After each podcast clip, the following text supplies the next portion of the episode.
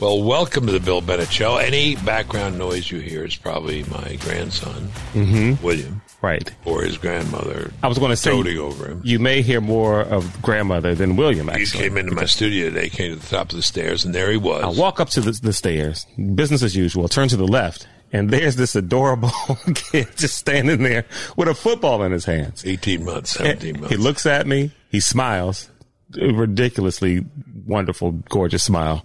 Uh, looks me right in the eyes, and he throws the football to me. There we go. I catch it, and I roll it back on the ground to him. He chuckles. He picks it up. He throws it back at Yeah. me. and it's Manny all over again. There it's, it's Manny all That's over your again. boy all Yeah. over again. Mhm. God love him. oh boy, how he does disrupt our lives here. He's charming, man. I Everything he's- stops. Yeah. Oh yeah. Yeah. Yeah. Has to. Has to. We are going to try to deliver, to deliver thoughtful conversation about the news of the day, address the existential threats to America. I do want to get some perspective on America today, and so we'll get it from our friend David Gelernter. He's a professor of computer science at Yale. I don't know why they haven't fired him. uh, he is so conservative and so brilliant. Quotas—you've got to meet quotas to appear to be. You know, I guess maybe. I don't think there's a quota for those guys. for that kind of thing. Stay current on the threat posed by China with our friends at Committee on the Present Danger China. Go to presentdangerchina.org. Presentdangerchina.org. Let's welcome David Gelernter to the show. He's a professor of computer science at Yale, uh, an author, a genius, uh, and partly inventor of the JavaScript, I believe. Mm-hmm. Amazing. David, uh, you're a great student of this country. You've written about this country. Uh, you've talked about low points, high points. I, I usually use the 60s. Uh, in 1968, Annus Horribilis uh, as a kind of low point in recent American history. It's a Right. reference to me as a very bad time, all that was going on. But I certainly see that it was, and yet it had high points for for me. I mean, everybody had personal yep. the personal experiences as opposed to the national experience. But in any case, what about the national experience now?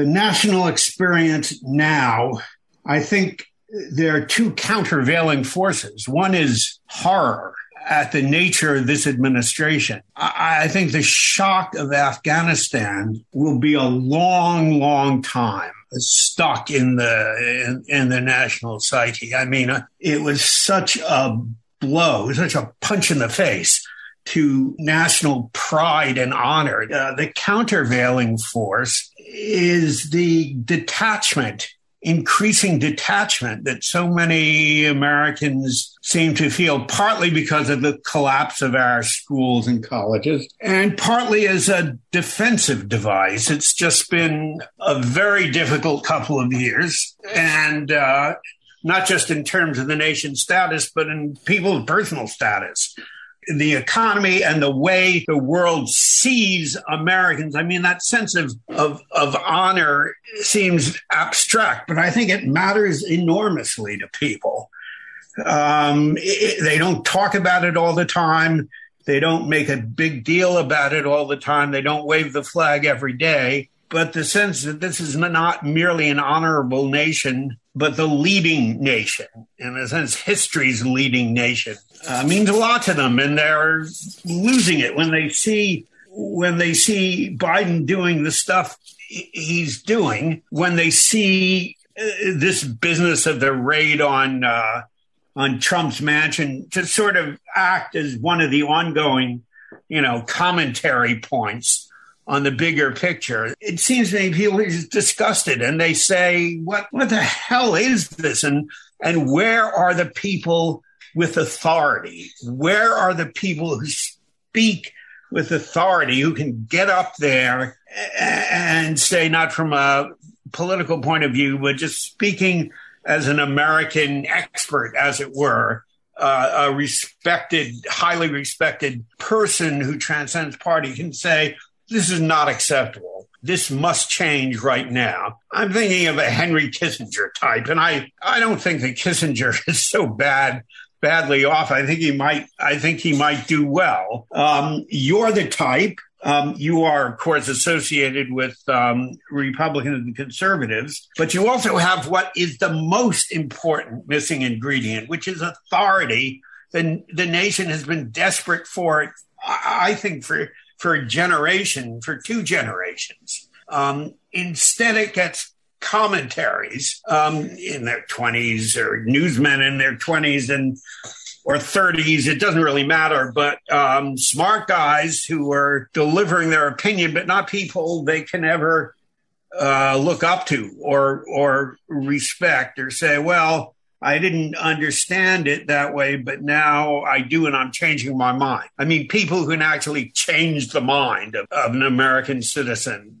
Uh, we have been losing that for years and years, and we're losing it even worse now. I mean, e- even for those who admire Trump, and I admire him in a lot of ways, uh, Trump was never that man, that man to whom people could look up for authoritative wisdom. We need it. We don't have enough of it. Well, you talk about detachment. Is this detachment of the American people or a large part of the American people the same as withdrawal? Have they withdrawn from politics in the in the in the best sense, in the, in Aristotle's sense, from the from the public square? Do they care about the raid on Trump's house. I said the other night, I said, uh, you know, I heard the reports that there's outrage in the country. I said, well, there's outrage in a part of the country, maybe in 30% or 35%.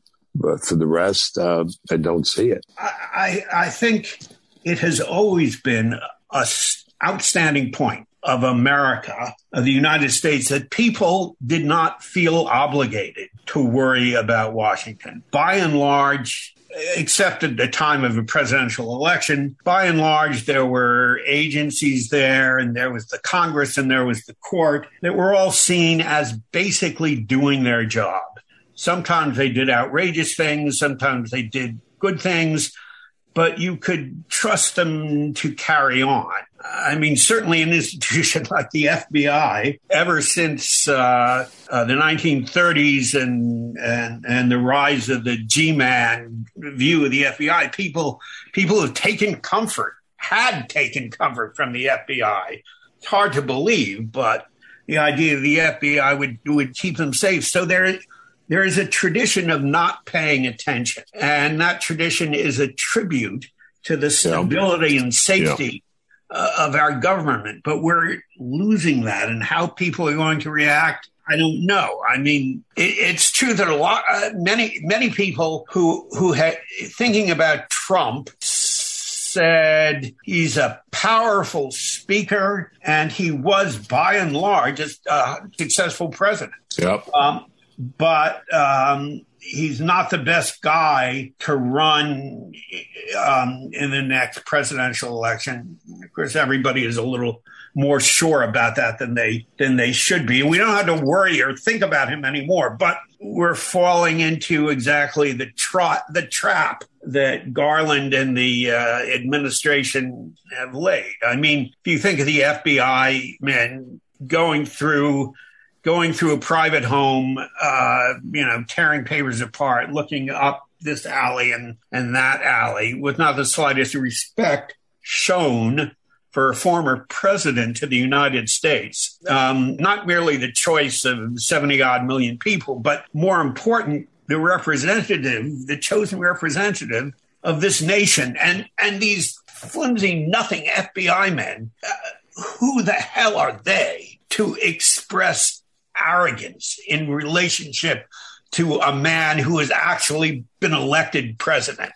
It's, um, I, I, think these sorts of things do rub the American view wrong, do get people's attention, even though they have been detached. They saw Afghanistan on TV and it was impossible to ignore. And um, when they look at the Trump raid, again, it's impossible to, to ignore. But Garland and his guys seem determined uh, to be so uh, fanatically outrageous, to be so uh, repugnant and repulsive in their behavior.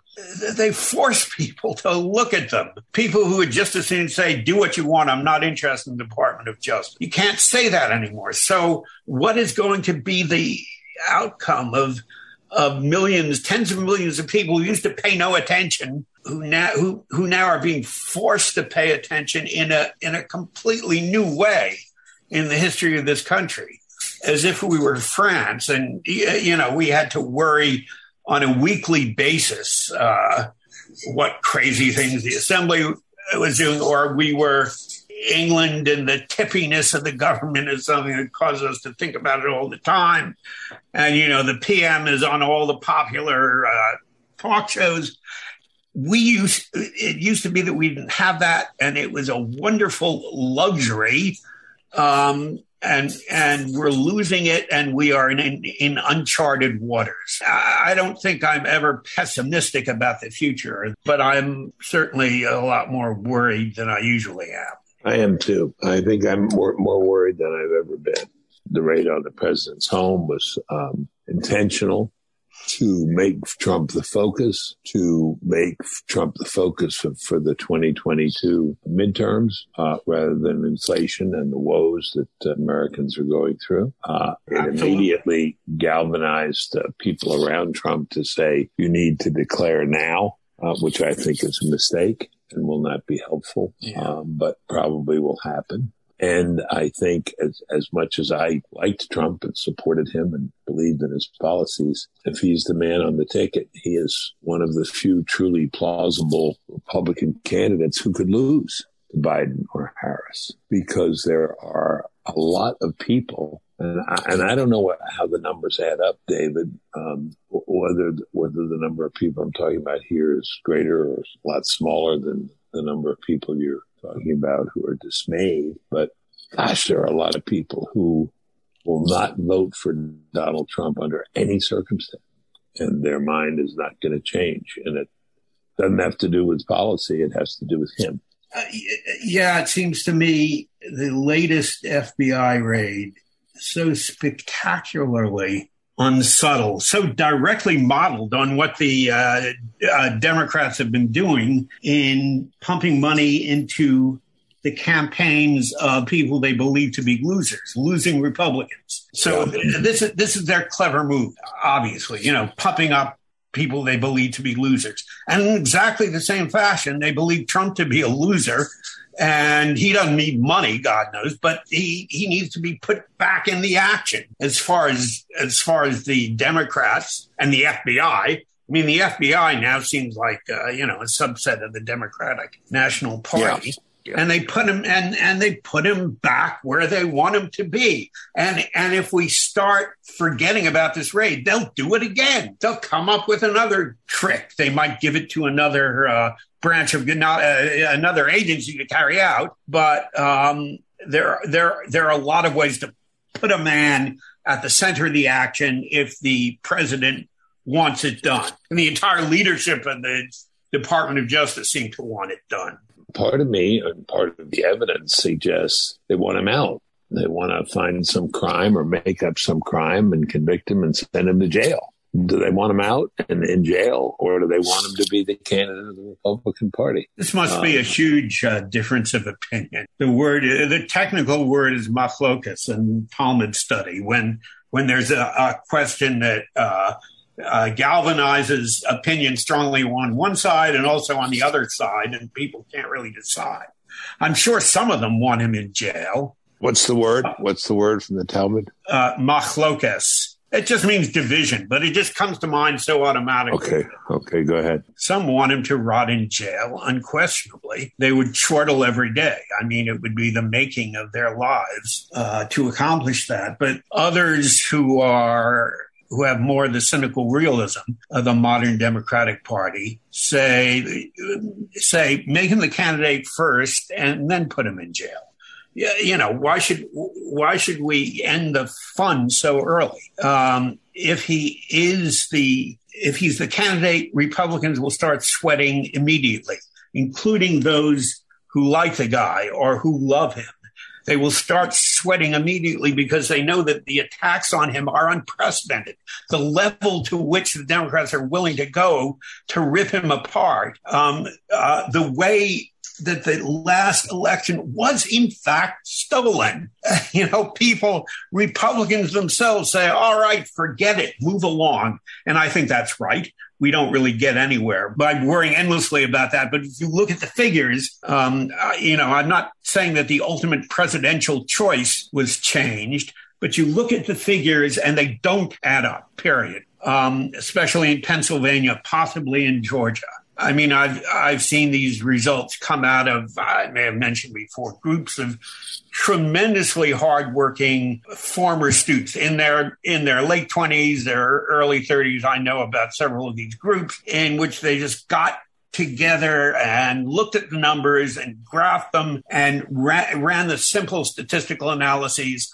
And their conclusions were, well, it, this result would require that that every single voter in Pennsylvania in the whole state had turned out for this primary, and uh, dead people are needed to fill out the roster and so forth. I mean, it's a phony, and um, the Republican Party, the institutionalized Republican Party, has helped nothing by uh, by seeming to despise and regard with contempt those who insisted the re- the election was phony. It doesn't mean that you're accomplishing a lot by insisting on that, but you are establishing a truth. Um, you, you can't allow people to be shot down for saying what's true. I mean, people who insist on this are not necessarily saying uh, this means that we must uh, nominate Trump, that we have no alternative.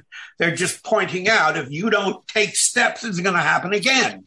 I yeah. mean, the, the Democrats did it brilliantly and successfully. They certainly uh, phonied it up. They certainly dealt fraudulently with the figures with the intention of stealing it. I don't know if they did enough, uh, if they committed enough fraud actually to be said to steal it. It might be that Biden would have won either way. Um, I don't know, but I but I know that if we establish the tradition of stealing elections or attempting to steal them in this country, uh, we're in tremendously dangerous waters yeah. where we had never been before. Yeah, and, you, and you have to look at the moral environment in which these young FBI and DOJ guys uh, grew up. I mean, I've been seeing this in my students for generations since I since I began teaching.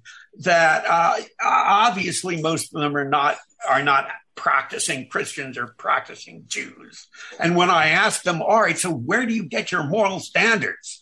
Um, have you been studying uh, Plato or Aristotle? Have you been studying uh, Kant uh, or Hegel? Uh, of course not. I ask them, how do they know right from wrong? And they say, well, it just, it's just sort of clear. I mean, that's exactly the answer I've gotten, and from very smart and thoughtful people. The, these are not, you know, these are not nobodies. These are these are, These are your Yale students you're talking about, right? Uh, yeah, yeah. But um, uh, but but there's a huge spectrum among Yale students also, from uh, the really bright and interested to the marginal, marginally bright, and uh, all the way up the spectrum. I, I I've heard this view expressed. Back to the election. I think we feel the same way.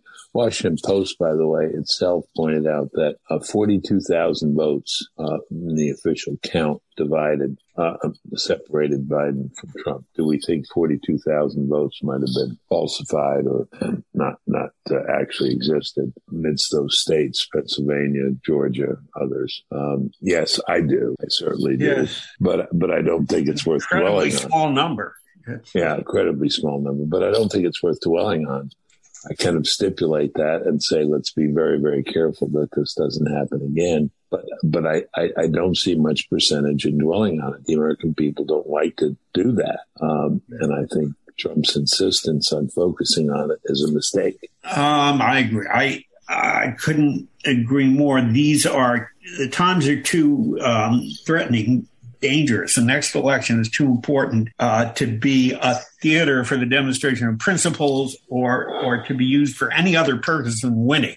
I mean, not unscrupulously, but thought has to be directed to that goal. How are we? How are we going to win, and who is going to win? I mean, I could see a ticket of, of Trump and DeSantis getting a lot of support, uh, but Trump on the ticket is lots of problems that we don't need also. So.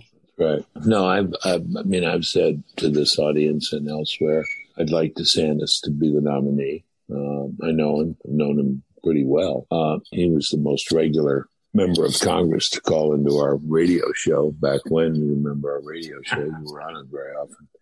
uh, and so it's a great we know, show. We know him very well, and he, he brings he brings to the table you know the, the, the principles and policies of Trump without Trump. The principles and policies, and also he projects the uh, the same spirit of acting, of, Yeah, of, acting, of right. doing, and not just theorizing. people look at the raid here and I've been, you know, I've been watching Fox. I'm a Fox contributor and the commentators on Fox say, what a, it was an awful, terrible mistake. Boy, a really bad mistake by the Justice Department. I'm not so sure. I'm not so sure that they're not playing this game two steps ahead of, of us. Yeah, you That- said uh, you said that, and I think it was entirely convincing. I mean, because we've seen this pattern. We've seen that uh, Democrats will do things that, under normal circumstances, would be considered crazy. Uh, donating lots of money to Republican candidates and messing around with Republican primaries.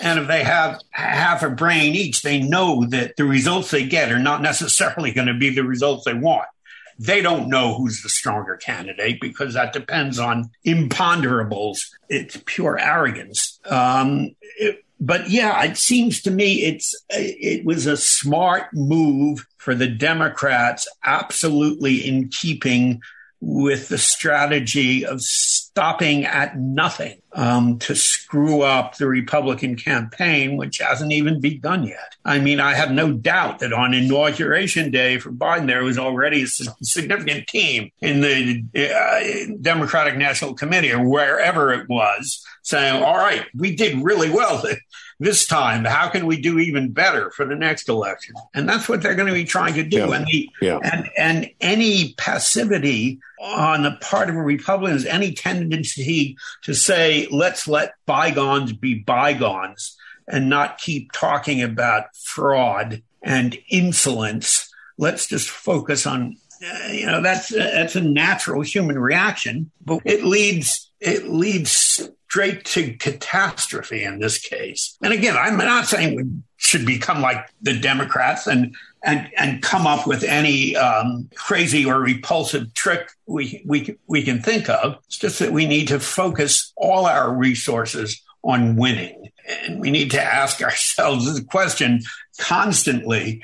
And um, I don't know that the young guys on Fox do necessarily. I mean, well, you know, those are not really representative of anyone. They take a, a highly theoretical approach to these things, and and the questions they're debating are not necessarily the right ones. Fox does its best; it has some first-rate commentators also. So, But but the, the task here of, of the Democrats, the progressives, to delegitimize Trump and to delegitimize Trump supporters has succeeded in many quarters. absolutely, absolutely. Yeah, I mean, I was talking to a, um, I was talking to a, uh U.S. history uh, teacher whom I know well, uh, good guy, um, uh, supported Trump uh, mostly quietly, given his uh, neighborhood where he lives and where he teaches Yeah. but she saw the strength of the of the Trump presidency in so many ways, and it was a very strong and effective presidency, a very good presidency, Yeah. in my view, in his view. But says, you know, my son is uh, never, ever, ever going to vote for Trump, and there are just, I think, millions of people out there who say, I just can't vote for Trump. You know, I kind of understand why, because they were so put off by him, but it doesn't make sense for the for the future of the country. But I, I think their their task that they set themselves, the Democrats, to delegitimize Trump and and Trump supporters, has again succeeded in many quarters. That doesn't mean people should stop supporting Trump. It doesn't mean that at all. But they should be wary and they should be prudent and thoughtful about what they do and who they decide to, nominate. It's possible that they did this raid because they wanted Trump out. They wanted him out in front. They wanted him to be the focus of the 22 uh, midterms as well as 24 Right. and that uh, you know the more he's out there, the less uh, you know we're talking about inflation and other issues and other problems. Right, sure. Because otherwise, you know, if you think of the way of Trump's reputation before he became a politician in New York, Um, and he was known, of course, widely, um, as you know. No, his reputation was for somebody who got things done. You know, uh, undertook a construction job the city couldn't manage and did it in a quarter of the time and a quarter of the cost. Uh, and his reputation would go so beautifully with his presidency. I mean, his presidency was notable exactly for that. He's uh, he's not a refined guy. He's not an educated guy. He's not a professorial academic kind of guy, thank God. You know, he's, but he's the kind of guy you trust to do things. And uh, he showed us that. You know, he created a, a roaring economy. Um, he created remarkable things in the Middle East that nobody wants to talk about. I mean, that commentators will not mm-hmm. talk about, um, as if those Abraham uh, treaties don't really like the name, but anyway, were not one of the true milestones in the his, in the modern history of the Middle East. I mean, they were they were and are tremendously important, and of course, Biden could have pushed forward on that but his policy, which must be on its face the stupidest in the history of presidential politics, to say what Trump does without even thinking about, I'm going to do the opposite. And then right. afterwards, I'll say, well, maybe I do need a fence. And uh, maybe we do need something like the, uh, the maybe we have to treat Saudi Arabia uh, seriously, yeah. even if we don't even if we don't like the yeah. print personally. Uh, you know, they're coming around to these things that are obvious to any child, educated child in the Trump age. And the first thing, let's cancel a really important pipeline. And if you ask, if when I ask um, uh, leftists or, or liberals, as they want to be called, who make almost make up almost the entire Yale landscape, why was the uh, Keystone XL pipeline canceled? What what were the reasons? And not one of them has ever given me an answer.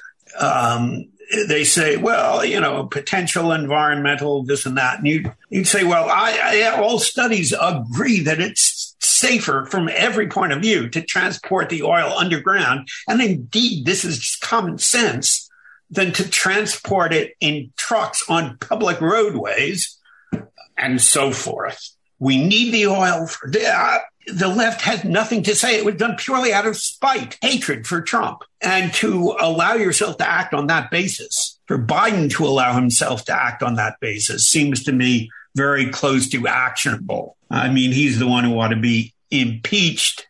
Not that I would, uh, you know, try and get that policy put through because what good would it do? Anyway, it seems to me the policy route he's taken is, is outright shameful in a way I've never seen in my life, uh, certainly since the Nixon days. And it wasn't really Nixon himself who was doing it. I mean, that's another story. For this entire large period of modern American history, I don't recall anything even vaguely like what is being done now in terms of its sheer irresponsibility, its spite motivated policy. Um, and it's um, spite motivated policy. Yeah, that's very good. Go ahead. Yeah, no, I, I could imagine a big banner that says spite, you know, that gets hoisted behind Biden when he speaks instead of an American flag. It's, um, it, it takes the American people outside their normal band, outside their normal bandwidth.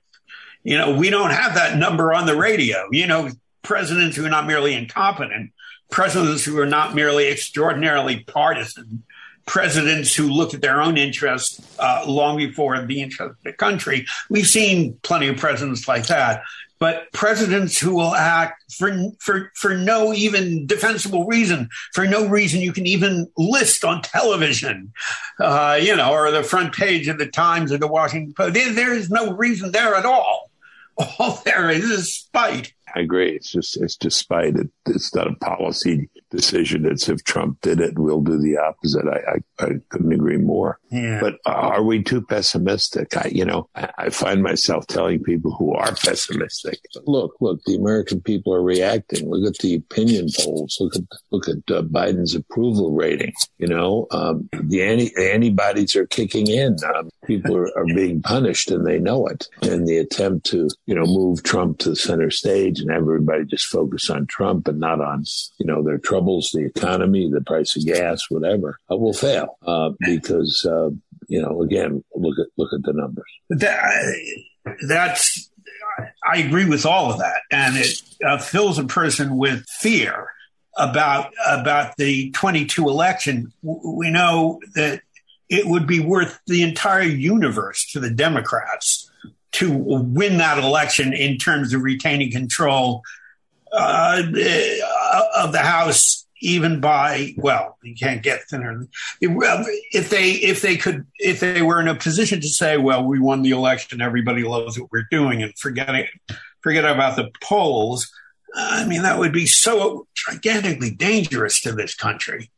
And um, again, outside the normal bandwidth of a midterm election or any election, um, I, the FBI, we know from experience that the FBI will stop at nothing. Um, we get the same sense about the IRS, and uh, and and there are a lot of individual state, you know, attorney generals and attorneys general and, and district attorneys. There are many people who could who who will open fire. We have to be prepared for it. Yeah.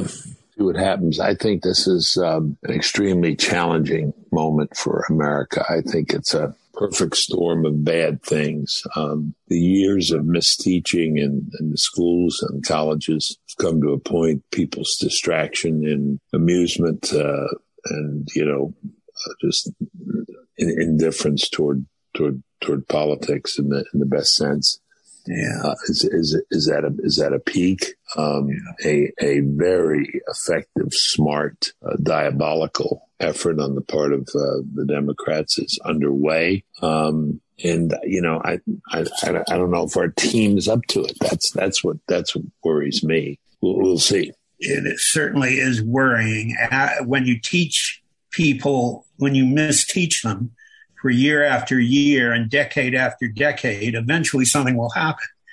You know, you'll see a breakdown of common sense among young people who know nothing about the history of this country uh, and who, nothing, who know nothing about this country in relationship to the world, who know nothing about the recent history of the country.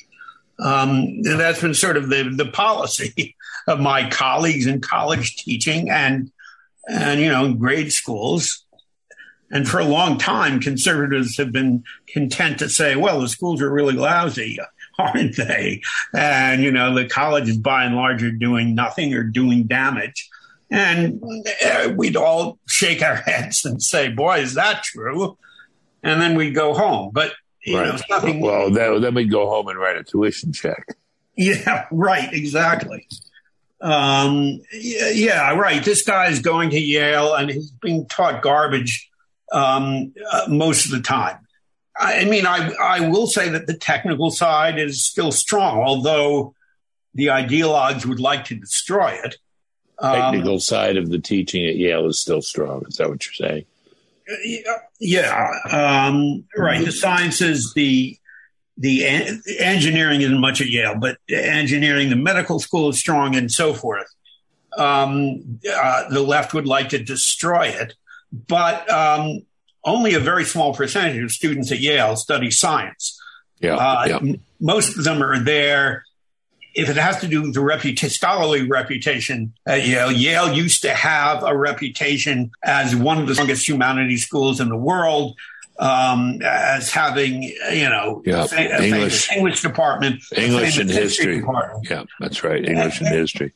Yeah, and but now your your son at Yale, your daughter, are being taught garbage, but not just neutral garbage, offensive, dangerous garbage, and and and yet people are not are not reacting the way they should be. What is the offensive garbage? Give us, give us, give the me and the audience an example of the offensive garbage. Uh, let's go back to the uh, to the Second World War, where um, the atomic bombs um, that, that ended the war, although they almost did not end the war, that were dropped on Japan, are taken for granted as evidence of the fundamental moral um, unreliability, corruption of the United States. There is no concept of the fact that American men and their allies were were dying every day in large numbers. And what was going to happen when they were on Okinawa? Well, what did happen when they were on Okinawa? It was they don't they don't know these things, and the same thing with the Vietnam War. Um, you know, there was a huge change in the Vietnam War when Creighton Abrams took over, and people that's just completely nothing, a non fact to people who look at the war. They say, you know, how could you do this marvelous this this this awful, this awful, this disgusting thing to the Vietnamese people. And thank God they got rid of us eventually. Yeah. Um, w- with no attention to to what North Vietnam was actually like, uh, with no attention to what actually so, happened to prisoners. They know nothing about it. You're taught to distrust or even or dislike or even hate your country. Right. The, the the United States is always persecuting people. That's what it comes down to. And in a way, the growing anti-Zionism is a consequence because people say, uh, the United States is always wrong. I mean, yeah. there are many consequences that are uh, dangerous in terms of the continued health of the republic, which requires a certain degree of base knowledge. And that work's not being done, at, le- at least not in any uniform way or basically uniform way. I mean, this this was the discovery that parents made during COVID when they were looking over their kid's shoulder and said, "What? What? They're teaching what?"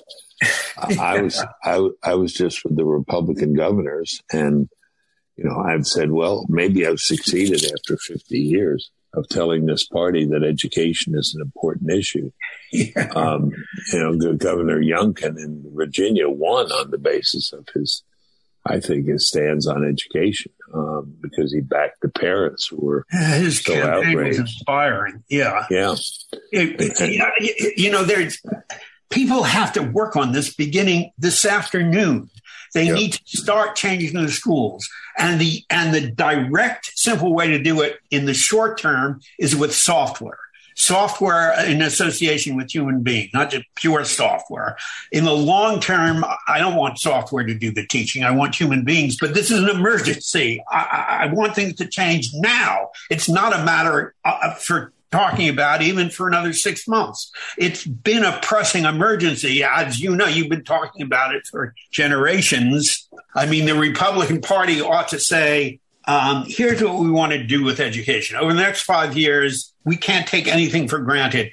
The, the, the graduating class of next year is important too. Uh, we can't wait until five years are passed or 10 years are passed. So in the short term, here's our plan. We're going to do this. And once five years are over, 10 years are over, score reached this level or something like that, um, we will use the following types of reorganization. I'd like to see the schools made local again, and it can be done using tools like Zoom. I mean, I, that, that's sort of an independent issue. But there are ways to to bring the schools back to the parents um, they they require fundamental rethinking of what we mean by a school.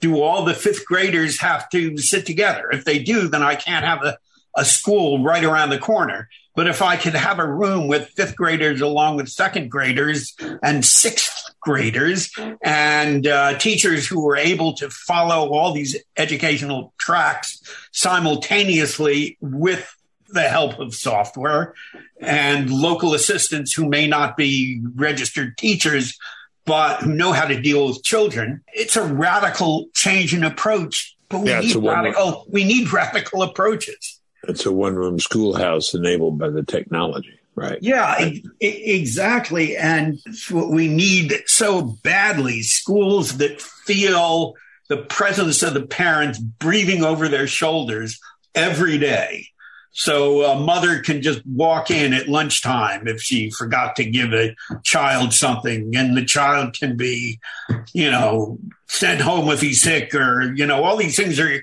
should be easy. The parents should be presences who just show up. I'm more optimistic. I'm more optimistic about this being done because it's it's being done in many places around the country. I'm more optimistic about this than about your Yale faculty changing. yeah, um, right. What is going to happen to Yale and the prestige colleges? I don't know because Yale continues to sell a valuable product. Uh, you know, yeah. a, a degree that gets you a high paying job. And if you tell the parents, as I, as I have done, you're spending all this money uh, and and have you talked to your child? Do you know, or your, you know, teenager, whatever he is, that, do you know what he's studying and what he's learning? Yeah, yeah. Um, many of them say, well, look, I, I worked hard all my life to get, to have yeah, children yeah. who would be accepted at Yale. And I can leave off worrying because I trust who doesn't trust Harvard? My kids at Yale, my kids at Harvard. Yeah, that's right. Yeah, right. So what's to uh, worry about? Yeah, I don't know. I, I, don't. I don't think that changes. Does it matter when conservatives uh, uh, in higher education build alternative institutions? Have you heard about the university at Austin, for example? Yeah. Um, I, I, mean, I, I, I, don't know. I don't know. Yeah, but it's a start. I I published a book some time ago called America-Lite, whose conclusion was if you want to know what to do, um, start a new college. That's what we need. And two colleges actually responded to it, were, were created um, in response to that. Which two? Um, there's a college called Ralston, uh, brand new. It just accepted its first students. And the other one is is Dennis Prager's little videos, which a normal person would not regard as a college. But Prager U. Excuse me? Prager U. Prager University. Is that what you yeah, mean? Yeah. Yeah. Prager U. Right. And, and he had, but he says, look, I've got a faculty, got a small number of people I rely on. Um, and and who don't let me down, and I'm going to expand my faculty, and my money raising is going pretty well, and it doesn't match your idea of a college, your pre, you know, ordained idea of a college, but it helps out. And I think that's true. I think those little courses do help. So uh, these are tiny, you know, these are uh, minuscule yep, efforts. Yep, yep, But you can't, but you can't say they're too too small to worry about because anything, anything in the right direction is desperately needed, no matter how small it is.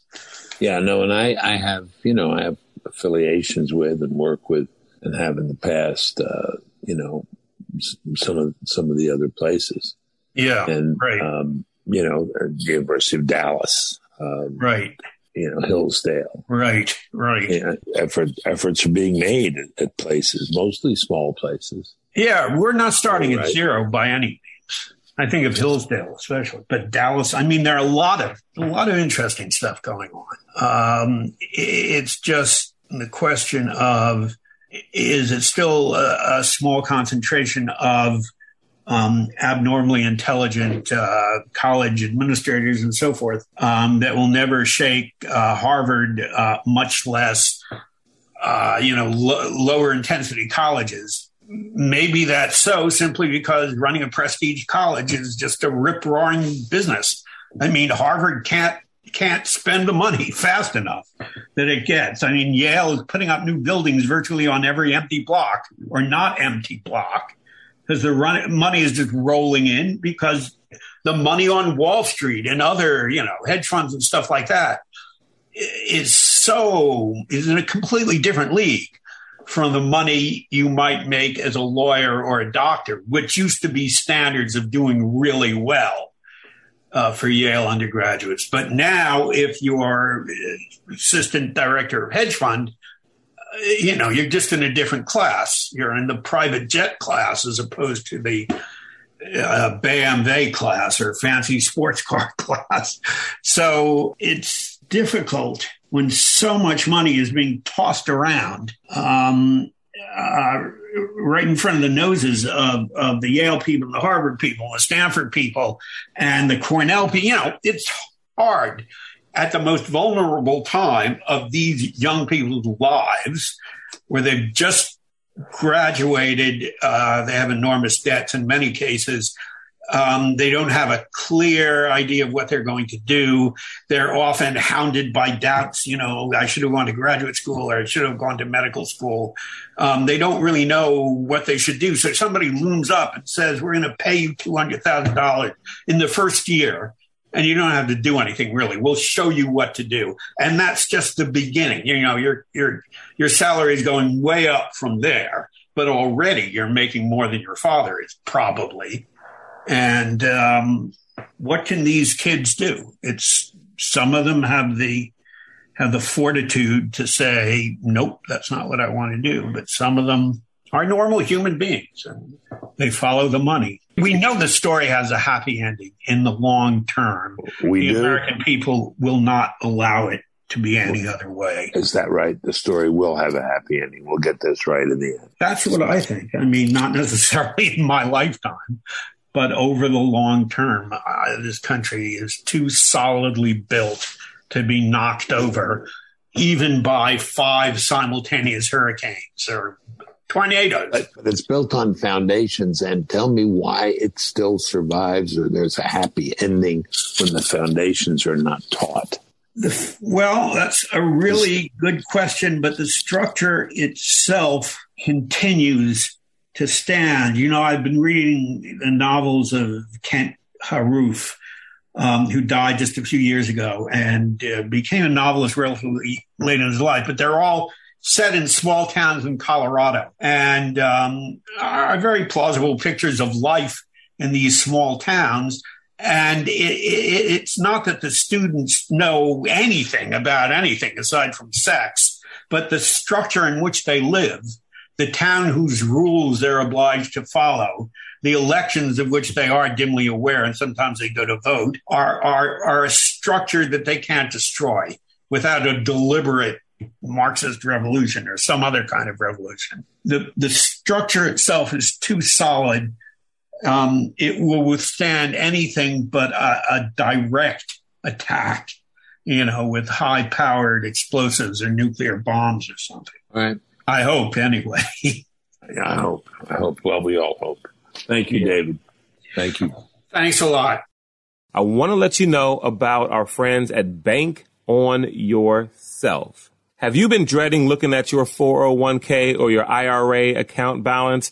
Yeah, things aren't looking really good right now, and you're not alone. And the experts say there has been no place to hide, but that is simply not true. The truth is you can build a financial bunker that grows and protects your money during even the scariest economic times. The Bank on Yourself retirement plan alternative lets you escape the financial carnage that has never had a losing year in over 160 years. Whether you have been investing for years or just started out, now is the time to bypass Wall Street and bank on yourself. Bank on Yourself lets you reach your financial goals and dreams without taking any unnecessary risks. You get guaranteed predictable growth and retirement income with no luck, skill, or guesswork needed. This strategy also lets you take a tax-free retirement income, which protects you from the coming tax tsunami. Unlike the government controlled 401k, IRA, or similar plan, you control the money in your plan, not the government. You can use your money for any purpose with no questions asked without interrupting the growth of your savings. This is the strategy famous businesses like McDonald's have used when no banker would lend them a dime and almost anyone can do it. No volatility. Your plan doesn't go backward when the markets tumble. Both your principal and growth are protected. Peace of mind. Perhaps the best reason of all. You'll know the minimum guaranteed value of your plan on the day you plan to tap into it and at every point along the way. You can get a free report with all the details of how adding Bank on Yourself to your financial plan can help you take back control of your money. Just go to bankonyourself.com slash bill. That's bankonyourself.com slash bill. This information is for educational purposes only and is not a solicitation for the purchase of any financial product. All guarantees are based on the claims paying ability of the insurer. Okay, that does it for today's show. To catch up on previous episodes of the show, go to thebillbennettshow.com. You can follow me on Twitter at William J. Bennett. You can like me on Facebook. Just search Bill Bennett. Feel free to email the show. I'd love to hear from you. It's BillBennettPodcast at gmail.com. Please share the podcast with your family and friends. We'll catch up next week.